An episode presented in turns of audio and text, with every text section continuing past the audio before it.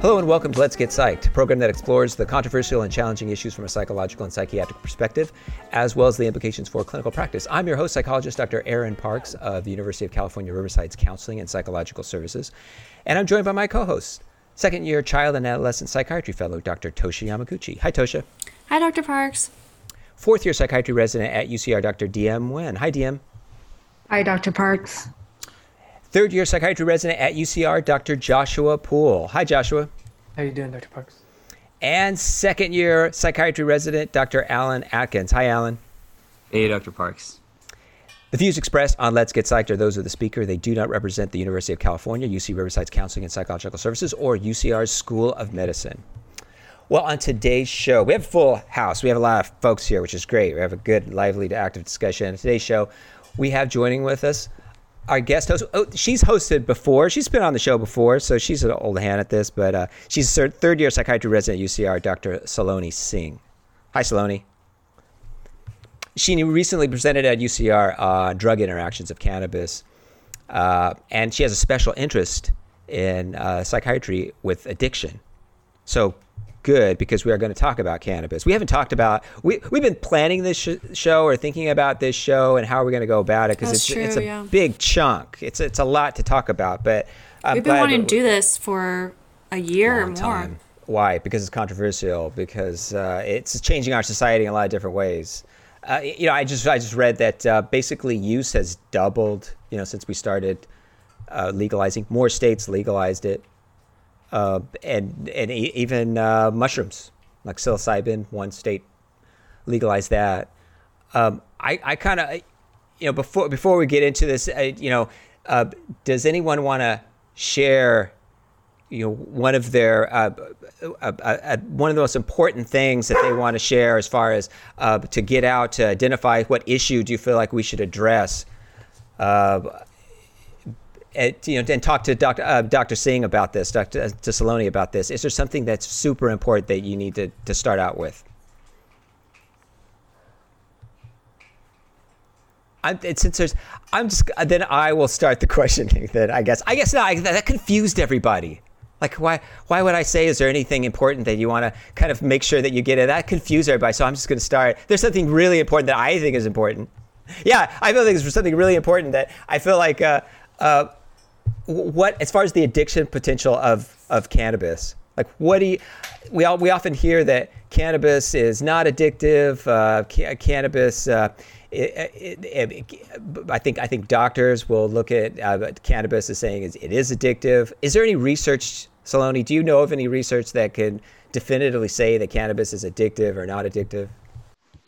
Um, you know, I don't know explicitly of research like targeting that, but based on what I read uh, before this talk, it does seem like there are some structural differences in brains of people that are chronic users and dependent on cannabis, as in like they subjectively identify themselves as dependent or objectively um, determined as dependent by their physician, versus like chronic users that are, don't meet criteria for dependence or cannabis use disorder in the D S M. And they have shown that there are structural differences in their brains, which would suggest that there is a physiological component to the dependence. Um, but that said, you know, as with any psychoactive substance, especially one that gives you any kind of high, you can always be psychologically addicted to it. But you know, the question is, can you develop a physical dependence, such as, you know, a physical dependence on alcohol or nicotine, something like that? Where would you personally rank it compared with the major drugs? I would say the risk of physical dependence is pretty low. Um, but, you know, it, it's it's really complicated with the, how we define addiction and use disorders in general. I think it's so, sub, you know, subjective to our culture and the implications, but I would say that it's definitely less physically, um, you know, addicting than alcohol or nicotine, which would be, you know, the other two substances that are commonly used in the U S. So I would say, yeah, less so than either of those two. Do you feel like it, it is medicine? Um, How do you think about this drug? I don't, I don't know. I mean, there are, so there are F D A like uh, approvals for different things that it can treat, but they're not, none of them are mental illnesses. They are, you know, nausea, vomiting, or uh, various epileptic disorders, especially in children. So there are some indications, F D A indications, which I would say, yeah, it's a medicine in those cases, or medication in those cases. But in terms of medication for mental illness, I would, yeah, I would be very reluctant to say that. I do have so many patients coming into my office or at the hospital who say that they're using cannabis for either their sleep or anxiety. Do you guys have that? Everyone. Yeah, and I was just, yeah, I was also just going to mention, that's interesting that you said that, Tosha, as a child and adolescent psychiatrist, mm-hmm. because uh, recreational marijuana has been legalized in a lot of states. And I think in the recent November election, it um, it was legalized in, um, I have to look this up, but I remember New Jersey, South Dakota, Montana, Arizona, and it was allowed wow. recreally, recreationally um, for the starting at the age of fifteen. So if we're also talking about how the brain develops, Saloni, um, what do you think of that? Um. I mean, yeah, there's, there's, uh, so the, the, the, I think the age of first use is very, very important with any substance, but especially mm-hmm. with cannabis, because we know about the cognitive effects that it has in, in a developing brain, you know, even if we don't even talk about the risk of psychosis, developing psychosis, but just general cognitive maldevelopment or misdevelopment because of early chronic cannabis use. So, yeah. Sorry, I don't know if that answered your well, question. Well, do you feel like the legalization has led to more young people using, and therefore we're going to have these problems with young people starting earlier, using it more, and so they're now they're more likely to uh, develop psychotic disorders, because that's one of the one of, some research points to that. Yeah, you, I don't know. I mean, it, it it sort of makes sense that if you legalize a substance, it's going to be more used even um, by minors or in an illegal way, just because it's going to be more ubiquitous. So it's going to be easier for people to get their hands on it, whether that's sold to them by an adult or not, whether they just, you know, found it. But uh, it is very scary to me. I mean, I'm not against the legalization of cannabis at all, but the implications for children and the pediatric population scare me a lot. And I really wish that the education around cannabis was completely different in schools. Saloni, can I can I take that up with you? Um, why are you not against legalization at all? And I ask that as opposed to, why are you not against legalization versus not being against decriminalization? So I'm not against legalization of it because, well, first of all, it it sort of seems inevitable at this point. I think, uh, like Doctor Nguyen mentioned earlier, you know, with the election in Uh, earlier this month, a lot of states have now legalized it. Uh, in terms of legalization versus decriminalization, I just think that with legalizing any substance, which we've seen in a lot of uh, countries all over the world, we get better control of the product. And the kind of product that people are getting, um, you know, is ideally higher quality, less likely to be tainted with other substances. Uh, we're more likely to, or we can provide education. We could do that.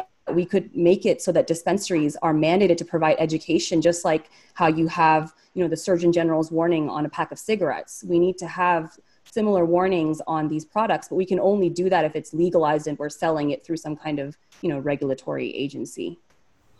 Do you- I apologize for my dog, though, by the way. He feels very strongly about cannabis and he's been making it known. Go ahead, continue, Alan. Thank you, Doctor Parks. Um, so, so... And and if your dog disagrees with me on this, you don't have to speak for him. He can take it up with me, you know, directly. You're that good. You're multilingual, basically. I don't I don't appreciate his passive aggression there. So so I I guess my own maybe not entirely educated opinion on this is, it seems like if if the assumption is that legalization goes with increased usage, that I would favor decriminalization over legalization for harm reduction. The last time I checked in with A C A P, which is uh, the sort of authoritative body for child and adolescent psychiatry, they were opposing legalization. what is your thought? Do you see a value in the legalization, or why, why legalization? And I know you said you see it as inevitable, but I mean, that doesn't mean you support it. Um, what what are your thoughts on that? Yeah, um, I mean, I, I definitely hear you about it increasing the prevalence of use, especially among the pediatric population. Um, but I guess my counterpoint, or what I would, if I'm playing devil's advocate, I would ask, you know, what about alcohol, right? Alcohol is legalized. Um, I mean, it's probably, I mean, if we go back to like after Prohibition, I'm sure that once alcohol was legalized, the use of alcohol went way, way up. But we are not de, you know, we're not going to de-legalize alcohol now, and alcohol is very, very destructive, including to the pediatric population. So I think that the reason I'm not against it, and I would say I would support legalization of marijuana, is that it's, if we're comparing it to other substances that are legal, you know, it's just way less destructive overall. So I don't see why we wouldn't do it, given the benefits that we get from legalizing it, such as, um, like I said, regulating the product, and then also providing, um, you know, resources or education to the users, because we can do it in a much more systematic way. So it sounds like your position is uh, the legalization is good because we can kind of manage it better, we can regulate it better, um, you know, educational campaigns and things like that. But also it could be a harm reduction thing where people can switch to cannabis, which is, uh, you know, honestly, I don't know of any research that shows you can overdose from cannabis. I, but you may be aware. But whereas alcohol, you, of course, you can. Other drugs, you can. So is that is that basically your position? Yeah, yeah. I think um, you know, multiple studies have shown that alcohol is the most destructive substance of abuse in our society, and probably in societies all over the world by far. You know, and it's it's when you look at the comparison. I mean, of course, part of that is because of how prevalent it, it is, but. But if you look at the comparison, it's, you know, by far the most destructive. So yeah, I do think if we're talking about a harm reduction approach, uh, I'd have to see, I'd have to see the research. Uh, I mean, I don't know specifically of the research, but anecdotally with my patients, so many of them tell me that they have gone to weed because they were alcoholics for like decades, and then they discovered weed and it solved so many problems in their life. They're so much more fulfilled now than they were when they were, you know, abusing alcohol. Mm. They're more socially connected now. They're doing better now in a lot of other ways uh, than they were before. But that's, like I said, that's all anecdotal. And then when it comes to, like you said, the toxicity and the overdosing, no, it takes a lot of cannabis to truly overdose. I mean, I think when I did my uh, my presentation on the interactions, uh, it's basically like it has a very, very um, wide therapeutic index, basically. So that means that, you know, that it takes a I mean, it takes really, really inordinate amounts to be in any way, um, and, uh, you know, in any way poisoned, I guess, by cannabis, or h- however you want to call that. So, Saloni, that th- your points are well taken, by the way, and, and as are those of um, Doctor Parks. And it seems like you guys are kind of connecting the dots for me, and that maybe the difference is what you're getting at, that maybe the difference between uh, legalization and decriminalization for harm reduction is that you can provide the education with the legalization because you have a, a known point of sale. Is that kind of why you can provide the education with one and not the other? I yeah, I think so. Um, I'd have to see exactly how it works. You know, I think it depends on the state when it's just decriminalized and not legalized. It really depends on the state whether or not dispensaries are there. Uh, I don't know. I don't think you have like dispensaries in places where it's just decriminalized, but I'd have to look at that. But definitely you have more dispensaries in place that are de- that are legalizing the drug. And yeah, the point of sale is known. And I think with, um, I mean, I'm a very harm re- pro harm reduction person. Not all people who are interested in addiction medicine are like that, actually, which was surprising to me when I when I discovered that. Can you speak a little bit about that, Saloni, for our listeners? Like, what is harm reduction and the philosophy behind it?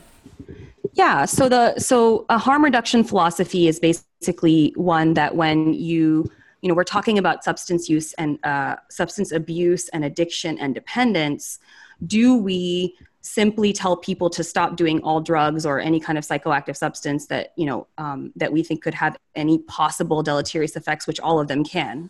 Um, do we just tell them blanket, do we just give them this blanket no in every single way. And of course, as, as physicians, we always have to do that. But I mean, I'm talking about just society.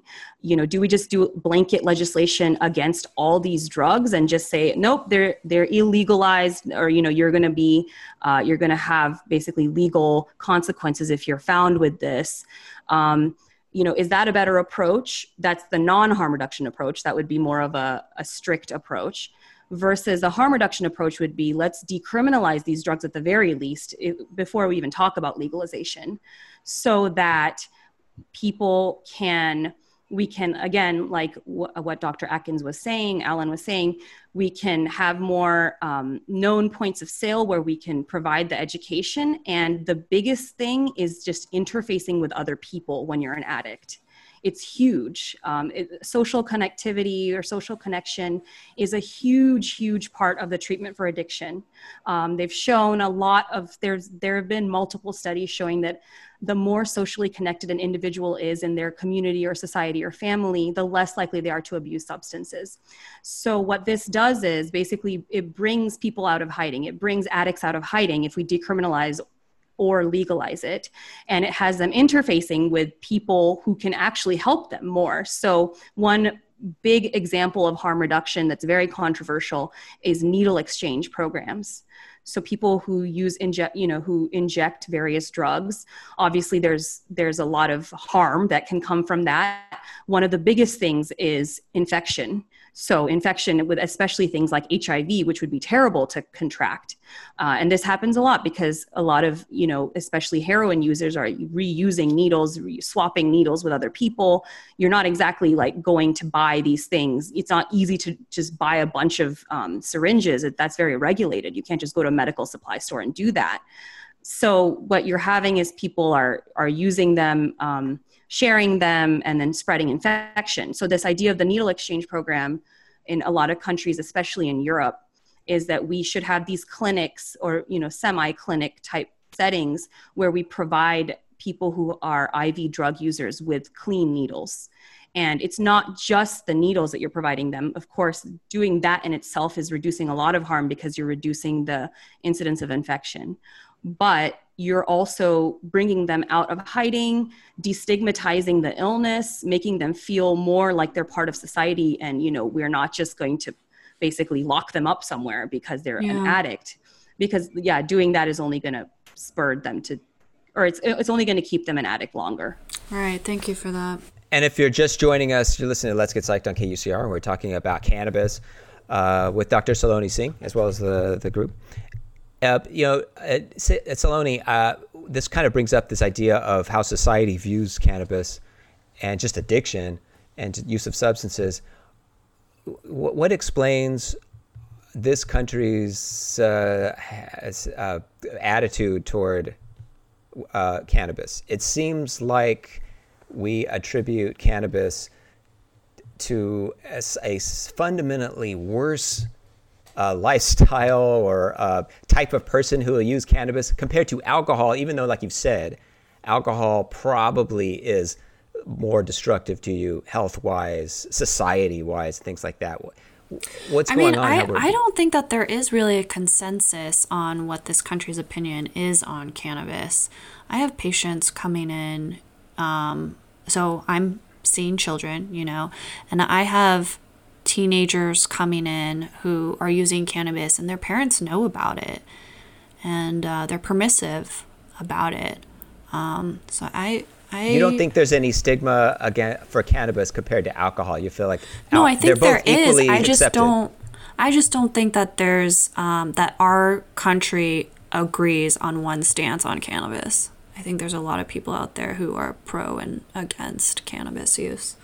I, I appreciate Doctor Parks' point here, and I'll, I'll self-disclose a little bit in saying that I, I don't drink. And so for me, I can say this about the stigma, right? I am, one, it's sort of marginally risky for me to mention in public that I don't drink, which is like, I, to me, that speaks to not just, it's a negative stigma, right? It's a stigma on, on it's like, there's questions that come if you don't drink immediately. And, and, I think I have the fairly logical viewpoint, which you, you would think from a harm, if we're talking about true harm reduction, from a harm reduction standpoint, is a logical viewpoint that I'd rather see.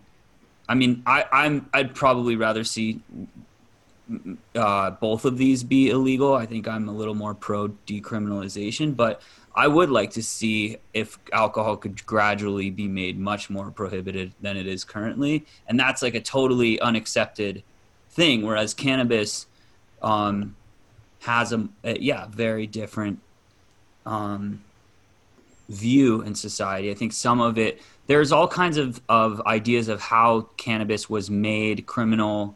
Um, and I think some of those are not true.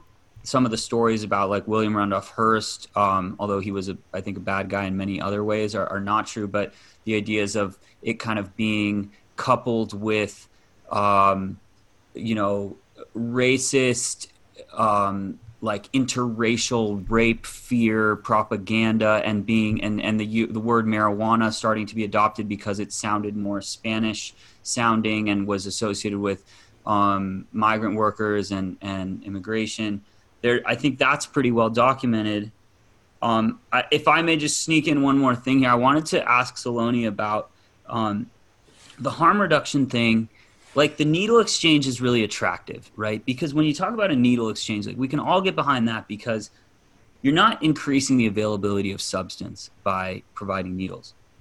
When you talk about harm reduction with legalization, for me at least, and I admittedly don't know a lot here, but when I think about the the scales of the cannabis harm reduction, on one hand, I'm thinking about, um, you know, increased numbers of people using this substance, like I think wild, really wildly increased numbers of people using it, but I don't know that to, if that's true. And then when I think of the harm reduction, I think a lot of the harm is like M S thirteen making eighty billion dollars, I think a few years ago, or like having like a similar um, yearly income to that of Microsoft. And I think of, you know, the violence in other countries. And I think of the potential, like what you mentioned, it could be spiked. Are there other things that I'm not thinking about here in terms of the value of the harm reduction?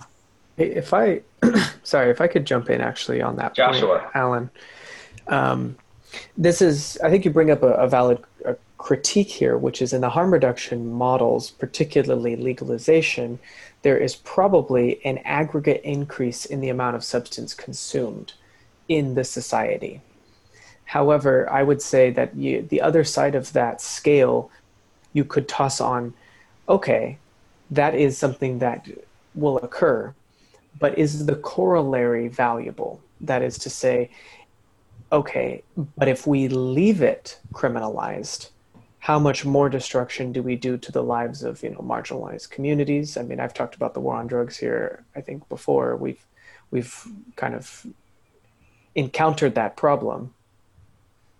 Um, that, you know, the war on drugs was one, totally ineffective, in that drugs won, like that's that's kind of where we're at. And then two, you know, it's been pretty well documented that a lot of the motivations behind the war on drugs had to do with targeting marginalized communities.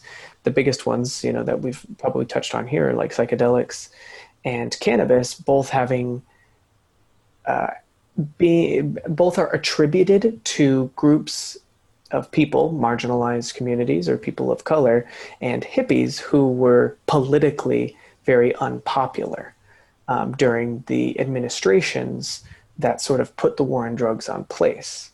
But as a result of that, we've seen a lot of people from marginalized communities or people of people of color suffer severe, disproportionate legal ramifications because these things were illegal.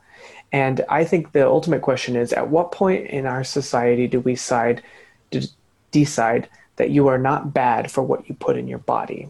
You are bad for how you treat others. If you even want to say people are bad, like maybe people have bad actions, maybe, but like this is very much a moral argument in which we're saying, when you do, when you put this in your body, you are bad. And there's even like a virginity component to it where it's like, you know, meth, not even once, or, you know, there's a lot of these substances have sort of this binary all or nothing. Like if you've done drugs once, you are now somebody who, you know, does drugs or has tried drugs, and there's a stigma attached to that. But it's like, why are we so fixated on what people put in their body to the point that we criminalize it and destroy lives that way?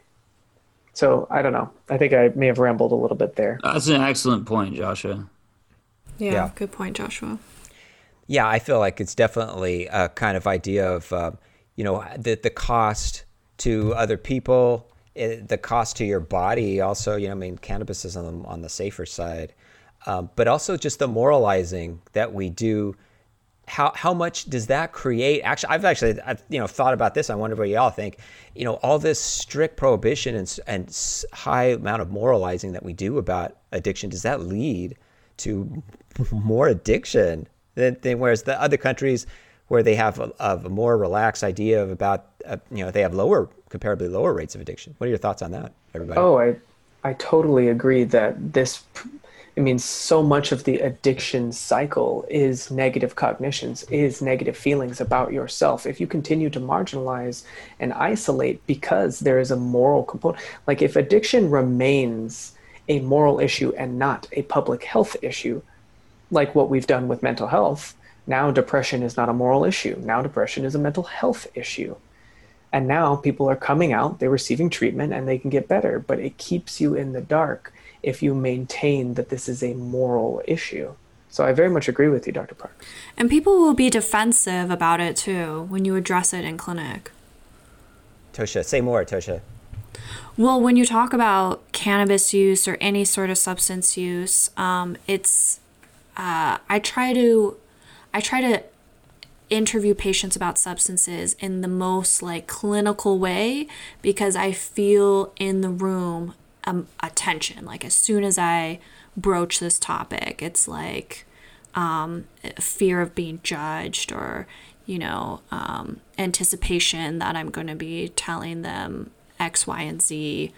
Um, and so they may say, I mean, I hear a lot, like I said before, I'm using it because I can't sleep otherwise, or I'm using it because I'm anxious, when actually, you know, there's a lot of studies showing that anxiety is a symptom of cannabis withdrawal, um, and that twenty to thirty percent of cannabis users actually have acute anxiety, um, and that's, you know, dose dependent. Or for sleep, sorry, for sleep too, um, heavy use can disrupt sleep, and insomnia, like anxiety, is a symptom of cannabis withdrawal. Saloni, do you have some comments for this, the moral discussion and maybe some of the research findings? Yeah, um, yeah, I really liked, uh, you know, Joshua, I really liked what you talked about, you know, especially when you talked about the moralizing and how it's creating more addiction, or at the very least, it's not stemming addiction, which is, I think, um, you know, part of what I was saying earlier is when you bring addicts out of hiding and you have them interface more with other human beings, aside from the social connectedness, you also have more of an opportunity for them to seek rehabilitation. And they're not going to seek rehabil- rehabilitation if they've been written off by society completely as a no-good addict. Uh, there's no incentive to do that. They've already been written off. And that's just the, my perception. Um, of course, there's not a scientific way to prove that, but that's just what I, that's the perception I, I get. Um, and I, I think I agree with you. That said, uh, speaking to Alan's point, decriminalization would also achieve that, right? So decriminalization and not legalization would also achieve destigmatizing. Now, why legalization over decriminalization? I've been thinking about this um, uh, basically because there's funding involved, right? So you can tax these things. You can, we do tax these things. In in California, the taxes, that is why cannabis is so expensive now that it's legalized.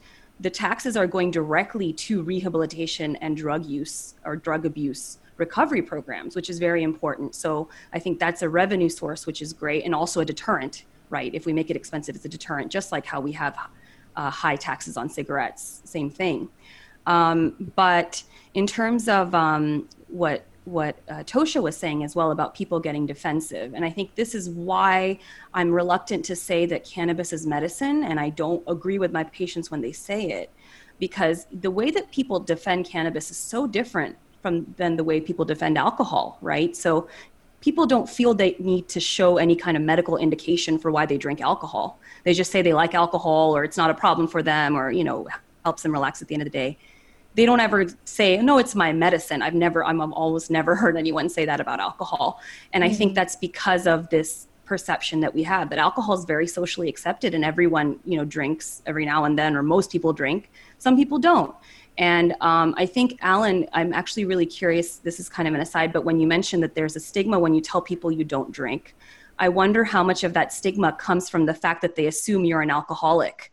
And everyone that's why you don't drink. That I was an alcoholic. Yes. Everyone. Right. So it's really stigma still about alcohol use, not the lack of alcohol use, wow. but indirectly. That's right? a, that's a fair point. Solid that has never point. Occurred to me. Or your family, right? Or a family history of alcoholism. Wow. Right. Which is also a, a big thing. I think there's a stigma there. Oh, you must have a family of alcoholics. That's why you don't drink.